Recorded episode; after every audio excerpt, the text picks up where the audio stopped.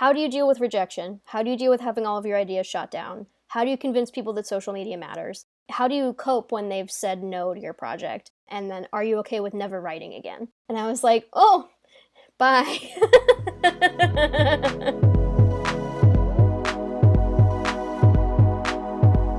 Welcome to the Thought Feeder podcast. I'm John Steven Stansel, and with me, as always, is Joel Goodman.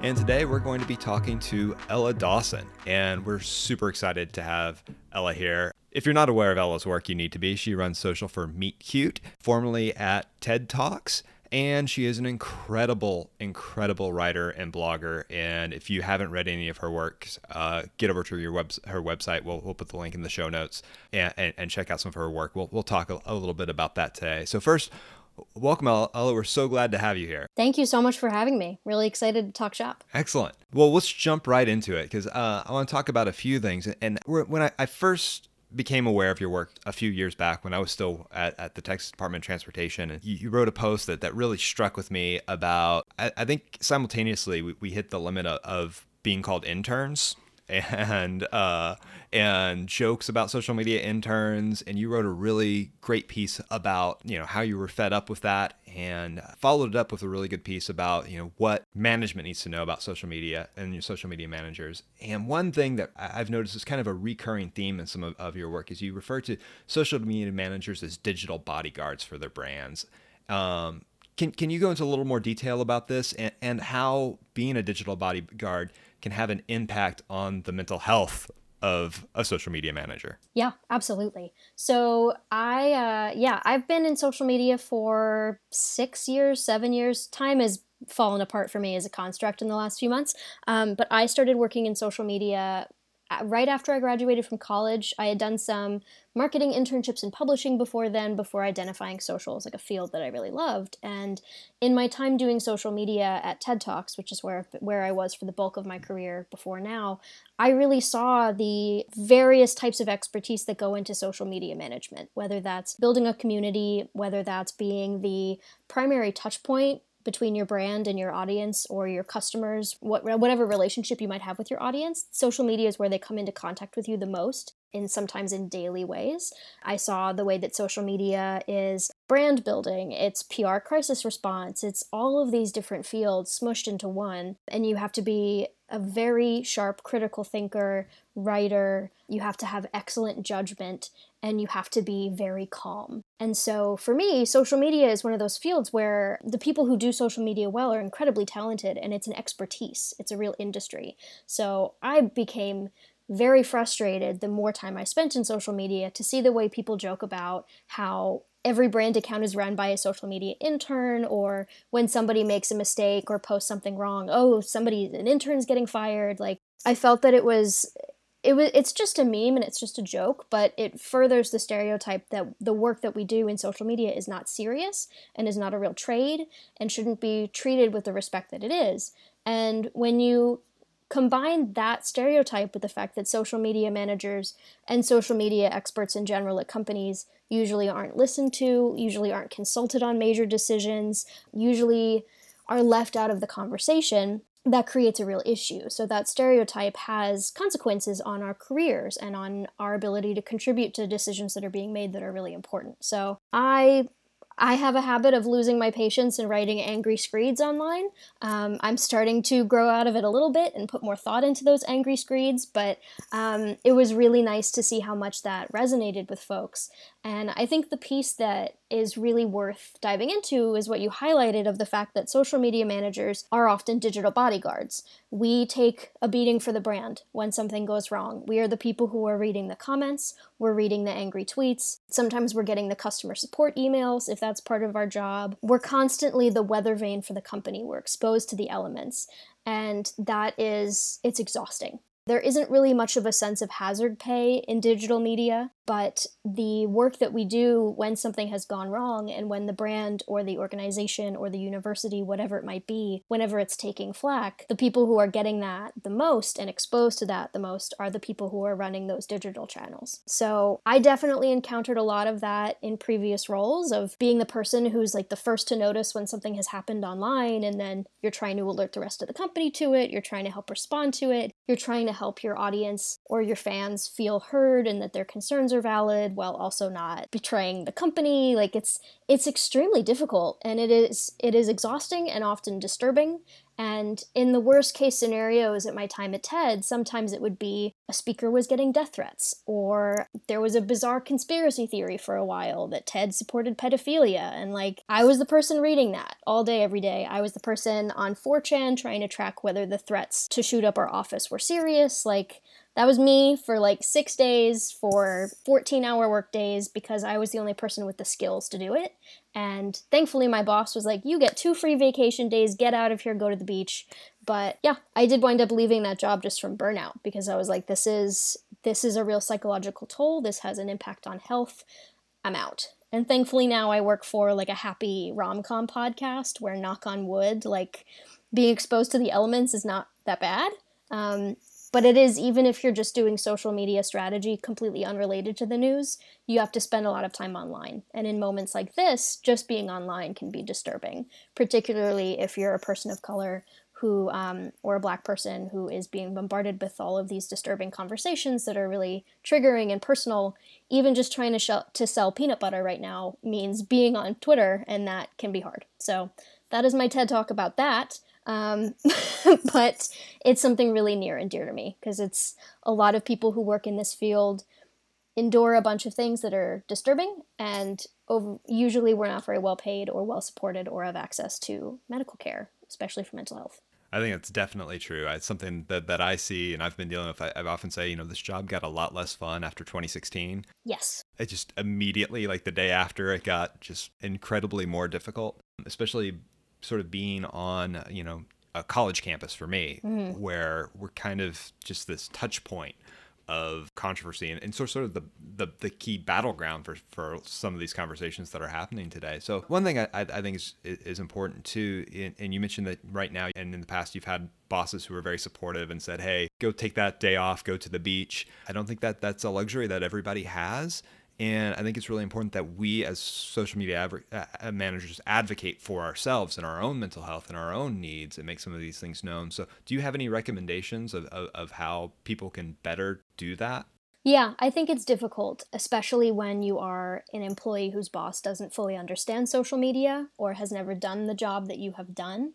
I was lucky in my first few years at TED where the role that I had was the role that my boss had had before she rose through the ranks. So she knew firsthand what it was like to do what I was doing and to um, to have the responsibility that I did. And so she she was very empathetic to that and strove to create a team culture where if you were having a hard time, if you needed to share the load with someone else, you should speak up and put yourself first. And there was a real focus on that, but it was an intentional choice she had, she made as a boss to create that culture. I've also had bosses who didn't really understand that. And I've had moments where I had to kind of explain the internet while I was trying to make a case for myself as an employee and for what was best for me. I think that HR departments are usually horrible at understanding the unique toll of working on social media or just social media as it relates to the company or how seriously should we take this death threat that an employee has received over Twitter. Like, I've by and large seen HR as being very out of step with the internet age of work. So it can be really difficult to find allies who actually understand what you're facing in your role. What I used a lot of when I was working with managers and directors who didn't really understand what my experience was was data. There are thankfully a lot more articles now about burnout, incredible publications that can provide some evidence, like expert evidence of the fact that doing comment moderation or being a frontline customer service person is really taxing. So I definitely passive aggressively emailed a few things to HR about like the mental health toll of XYZ. So it can be helpful when you're positioning it as this is something that is really standard in the industry and in the field that I work in. And it's not just me being a baby or me not having a thick enough skin. It's like this is the risk of the role. And that's something that I would like to discuss and find a way to work around. Something that I also thought a lot about was okay, so maybe my company can't offer XYZ. What are things that would make my work experience better that don't cost the company anything? Maybe it's arranging, okay, can I just work remotely one or two days a week so that I have time to unpack my work and focus on things that are difficult to do in an office environment, just so that I have a little more recovery time, especially if you're an introvert. That really helped me when I was going through a lot of burnout was just arranging a schedule with my boss of when I just would work from home in a way that wasn't disruptive to other people's work. I also worked out a shift system so nobody would ever moderate comments for more than three or four hours at a time, and even that is really long. Little things where there's a process that is unemotional but productive to mitigate some of the higher risk tasks that people have to do. But it, it is it's tricky. It's really tricky. It's difficult to get employers and your workplace to think about the mental health of employees. And then when you add that to the fact that people don't necessarily appreciate what we're doing or even fully understand what our job is, it can be really difficult to advocate for yourself. Something that I found really helpful was talking to other people in the field who could say, that is a valid experience. That is a risk of the job. Wow, you're taking on way more responsibility than this role should have. You should be paid about $20,000 more. Like, those conversations can be really useful um, for putting your own experience into context and also sharing tricks of the trade the way that we're doing of here's how i had this conversation with my boss who doesn't know what facebook is to help him understand what facebook comments are but yeah knowing that we're on the bottom of the rung in some ways and finding ways to pull each other up is really the basics. I think going off of that on you know on the kind of other side of the app, the social media channel, for those of us that see missteps that are taken by social accounts, especially by brand accounts, how can we go about taking the the really much needed role of calling out those mm-hmm. missteps mm-hmm. while also trying to care for the person that's actually behind the account? Because we see that all the time, right? I mean, we these conversations before other huge issues dominated the the public discourse. We had these conversations online a lot. It's like there's someone behind that brand account and they don't deserve all of the hatred. But you know, like uh, are there any are there any things that maybe you kind of came up with that, that you as as you went through these different things that, that you wished those of us that interact with brand accounts could keep in mind or should keep it like how uh, what's a what's a good way to approach that this is one of my favorite things to talk about because it is it's an interesting position to find yourself in when you are the social media manager who is being bombarded, whether it's fairly or unfairly, on Twitter, which is usually where it happens. Unless it's like an Instagram comment situation, which is a whole other chaos, but we'll just stick to Twitter for now. It's a really unique position.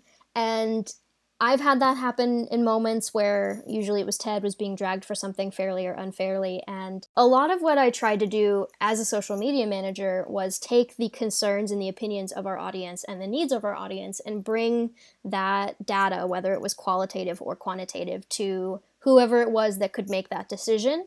So, whether that was the curation team who chose the speakers, whether that was our CEO because it was a brand matter, whether it was PR related, whether it was just somebody hated the headline and I needed to explain why to the editorial director, all of those angry comments or tweets are data and they're incredibly useful. When a brand is being called out for a misstep, all of that backlash is super useful and important. And I think it is important to call out brands when they've made a mistake. That is the role of the public, that is the role of the audience, that is the role of the fan community to hold whoever it is accountable. But there are definitely ways to do it that are productive, that are mindful of the mental health of the person who's reading all of that garbage. When I personally am upset with a brand for whatever it might be, I try to write messages that are very clear and very firm, but are not full of vitriol. So I stay away from violent, hateful language or profanity, although sometimes a well placed profane word is useful. But I try to keep it very clear of this is why I'm disappointed. This is what you did wrong. This is how I feel you didn't uphold your values. Um, the best is if they have a value statement that you can look up and screenshot and be like, "This is what you're not doing." I've gotten a few of those tweets for uh, past couple weeks. yeah, they're really effective and really like oh like but then that is very clear data that that person that social media manager can bring to their higher ups so that it's clear that this is not trolling. Yeah. These are people who are interested in us doing better who we have personally disappointed. These are not just drive-by jerks. This is not just call out culture. This is a real backlash that we need to pay attention to. When you do have a lot of like F Wendy's or F whoever it is, it's very easy for leadership to look at that and say, who are these people? They don't care about us. This is just hostile mob culture, whatever. It becomes kind of flippant, right? Like yeah, yeah. It's hard to it's hard to see value when you're in a leadership position mm-hmm. from something that feels not very well thought out. Yeah. And you're like, why should I care? And then it's very easy to say, you know, who are these people? They don't really matter. This is out of context, etc. But if you have a tweet that's like, hey, this is who you say you are. This is how you failed that. This is what I, as the consumer or the fan, am no longer going to do because you have done X. Or this is what I need you to do in order for me to continue supporting you. That's really helpful and convincing.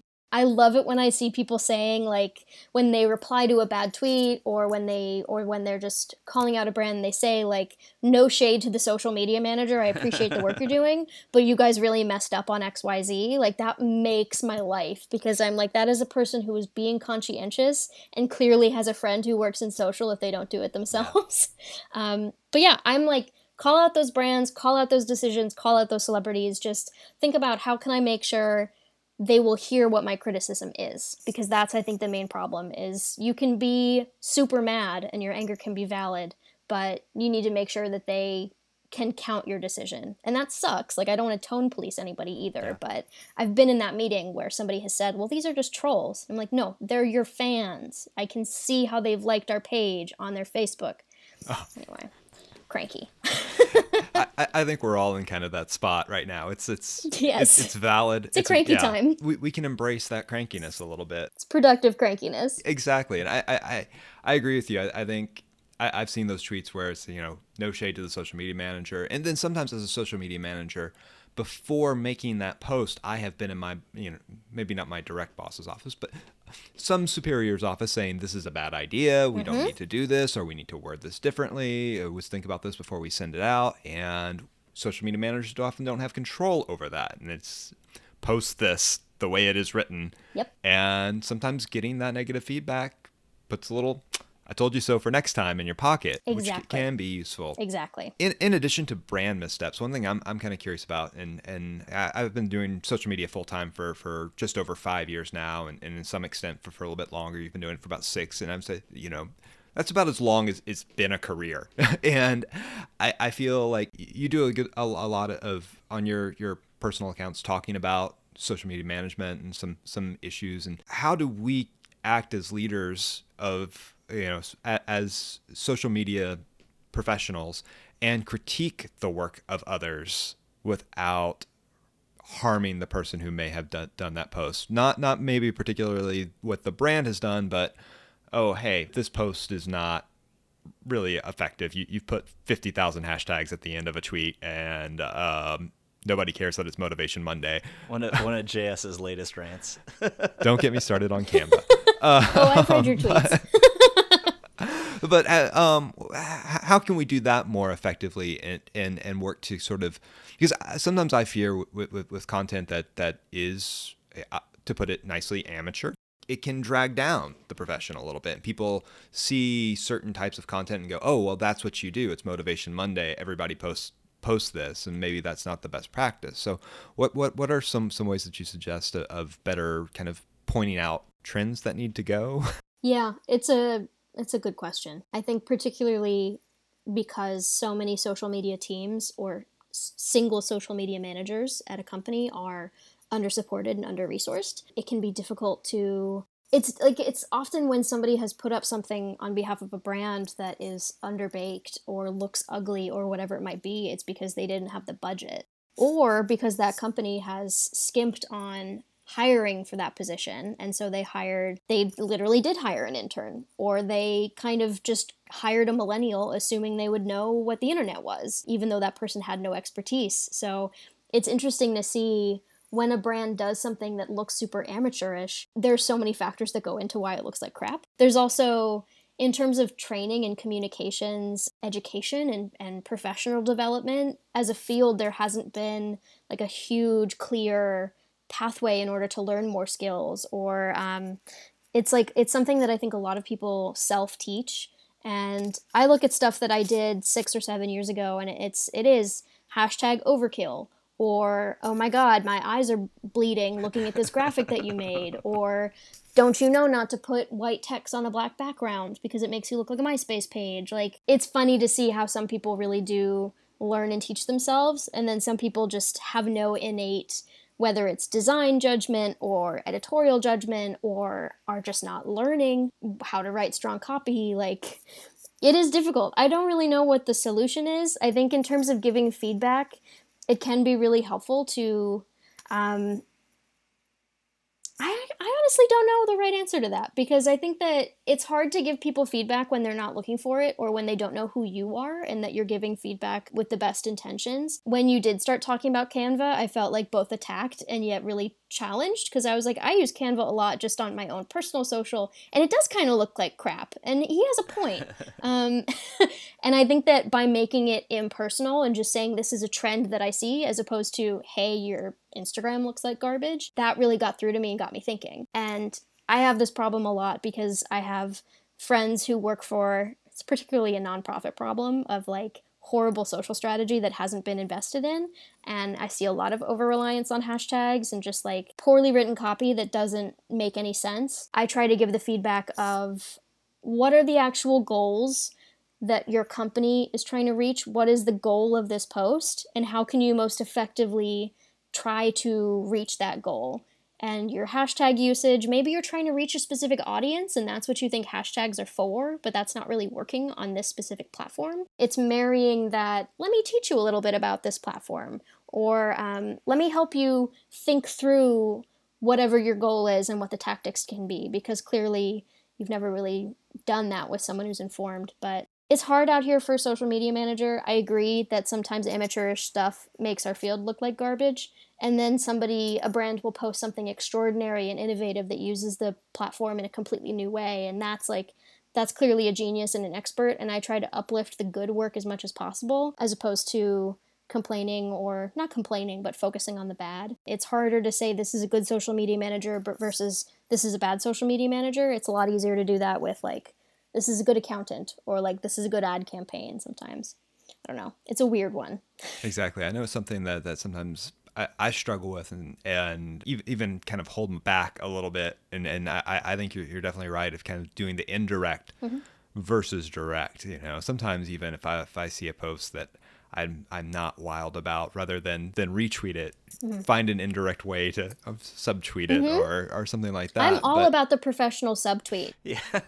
Cuz then you're you're talking about where they messed up without throwing them under the bus and like maybe they're not going to learn but somebody who just sees your subtweet might be like, "Oh, that's interesting." And then you haven't amplified the bad tweet. You're like including anyway. everyone else that's done the exact same thing. True. And someone's bound to learn from it. Exactly. And, and you know, I think sometimes too, it's we can advocate for the needs of the social media manager. I, I, fear that I preach to the choir a lot, but I hope that some of the things that, that I share in my personal account would eventually reach to leadership to go, mm-hmm. oh, maybe we need to look into hiring a graphic designer instead of relying on Canva. Exactly. Yeah. Leadership doesn't listen to you, Jay. I know they don't. Here's the thing though, like they leadership is funny in that sometimes they don't want to hear it from the person they've paid to have the expertise. They want to hear it from a random person on the internet who looks really professional, especially if it is like a white guy. so sometimes, like, I've sent a lot of your tweets to, I have a group chat of people I've done social with, and I'll be like, look, he's, he said the thing that we were trying to say. Can we, like, passive aggressively tweet this to somebody? so it can be really helpful because then folks can really, again, it's having data of, like, an outside perspective to be like, there you go. I told you we needed a graphic designer, and Canva was a dumb investment. So good on you. Thank you. I, have heard it referred to as the hundred mile, hundred thousand dollar rule. Mm-hmm. Like if you uh, if you don't come from 100 miles away or we're not paying you you know a lot of money we're not going to yeah. listen so um, I, I think that that's true of any case where that's why know. I started an agency.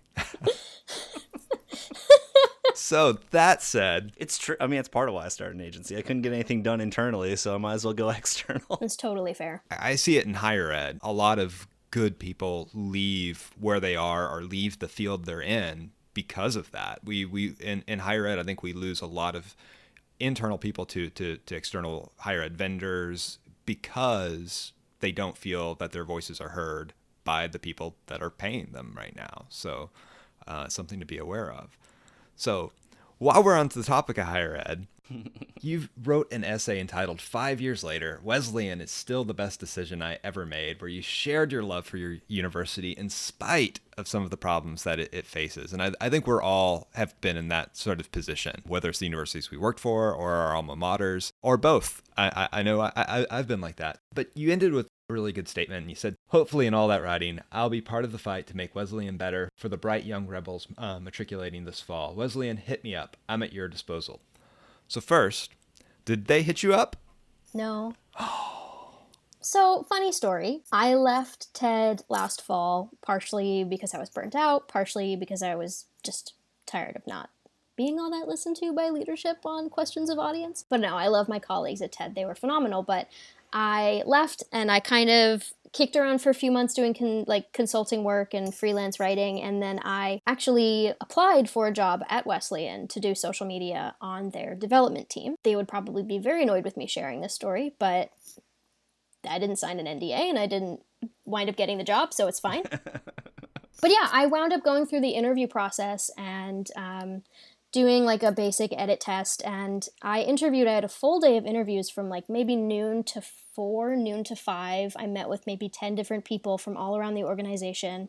And I certainly learned a lot about doing social media for a university and the various challenges, but the question that I was asked in every single round of that interview by all of these different people, who in the future should probably coordinate their questions with each other before going into an interview process, but every single person asked me, How will you balance the fact that you were a Wesleyan alumni with doing this job?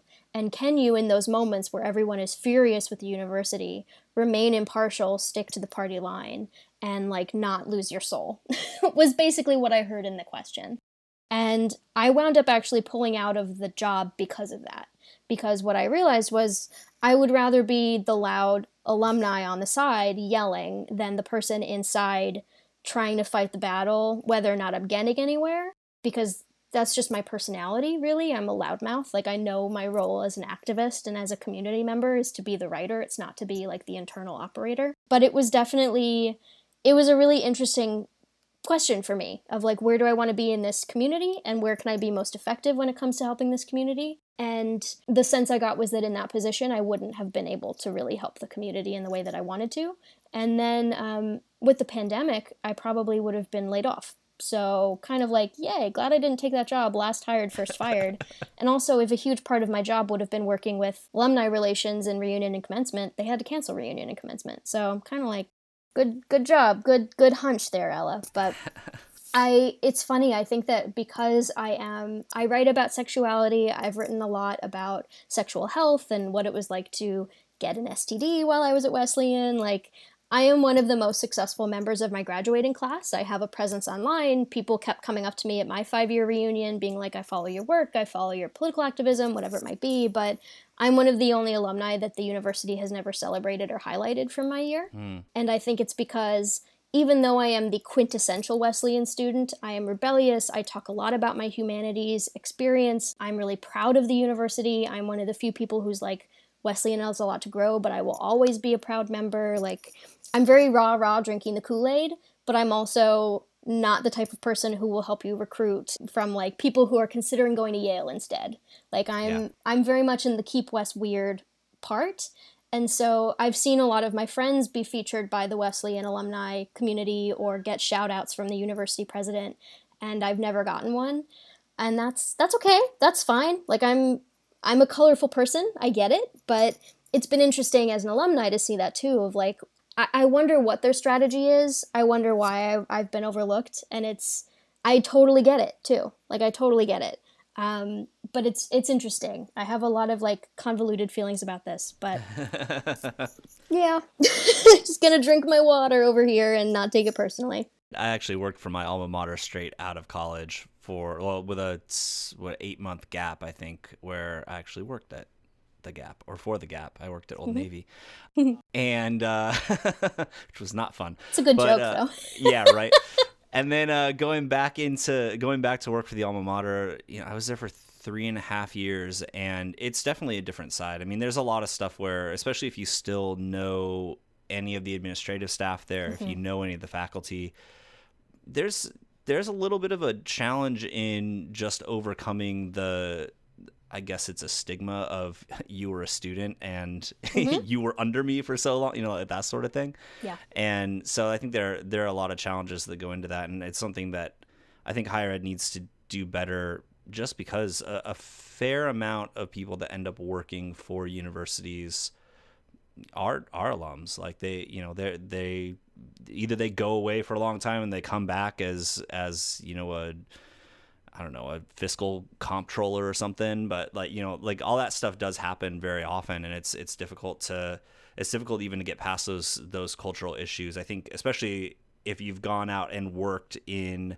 you know the the normal public in a in a real job so to speak it's it is a very different a very different sort of experience coming back to school I think too, to, to kind of what you're saying about, you know, who they choose to mm. recognize. You know, being in some of those conversations, it still is a very old school mentality, and try. I, I don't. I don't think there's an understanding of. Eh, there, there's a whole new movement about, about young alum and, and, and, and engaging with them, and um, but that it's still kind of slow to, to understand what a big deal certain people are. Dude, it's, it's still traditional successes right mm-hmm. I just found out yesterday one of our alums eh, runs social for Pokemon. And I, yeah, how cool is that? like, it's a big deal I, I've actually I met her years ago when I was still teaching. Like, and and I, I followed her on Twitter the other day, and I'm like, oh, I recognize her. And it's like, oh, that's an alum. And I was trying to explain to my bosses, this is a big deal. She runs social for Pokemon. They do so much cool stuff, and like, it's a really big social account. It's really cool, and just Yeah. crickets. Like, oh, that that that's nice.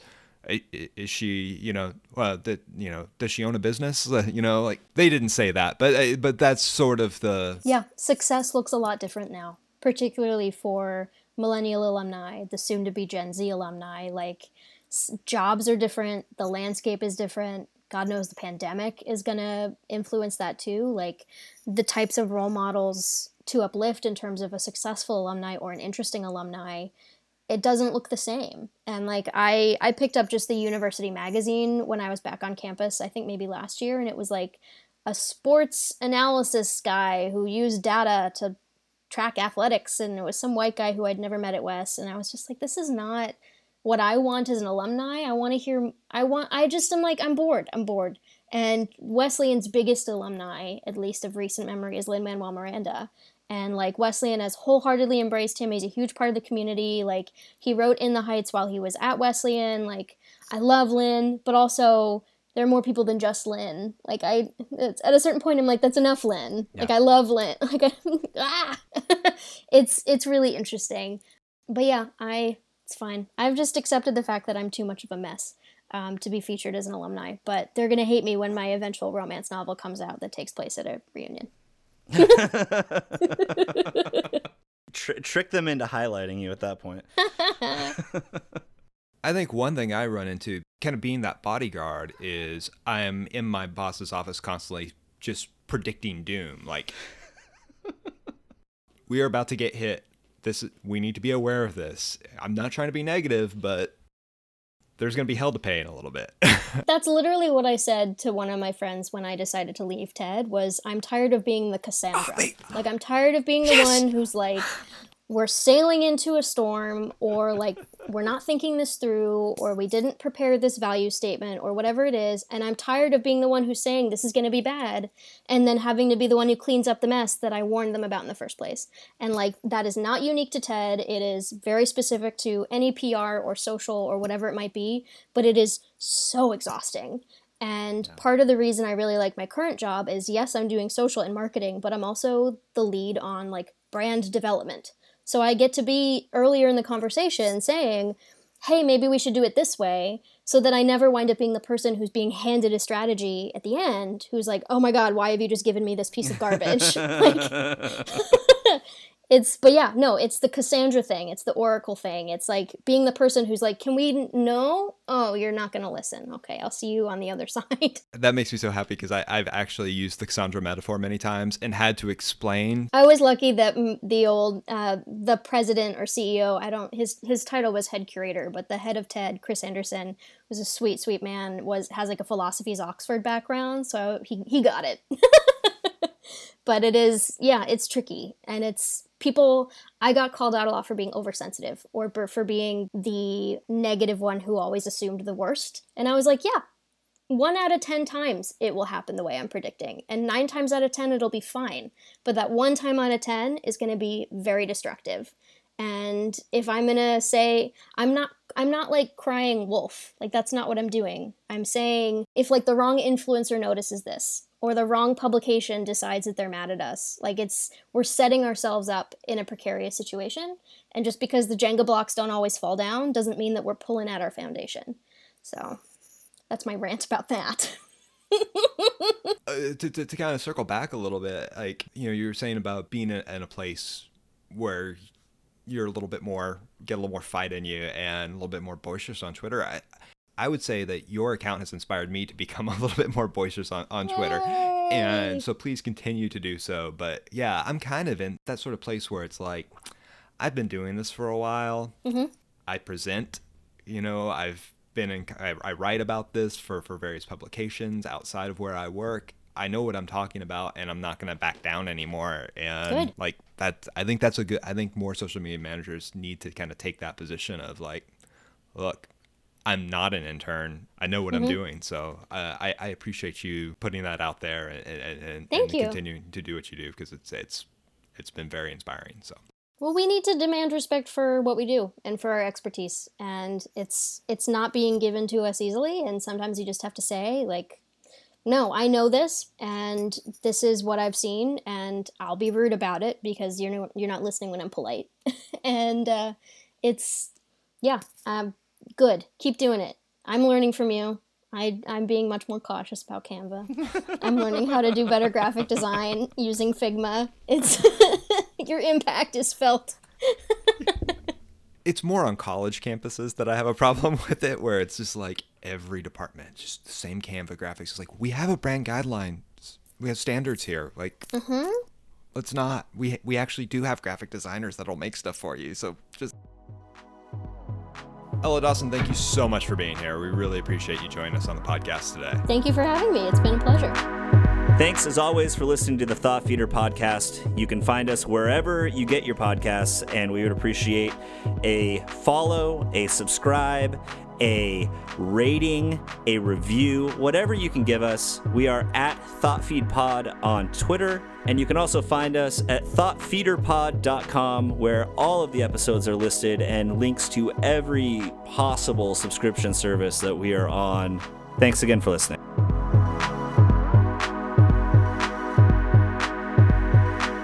Thought Feeder is hosted by Joel Goodman and John Steven Stansel and edited by Joel Goodman.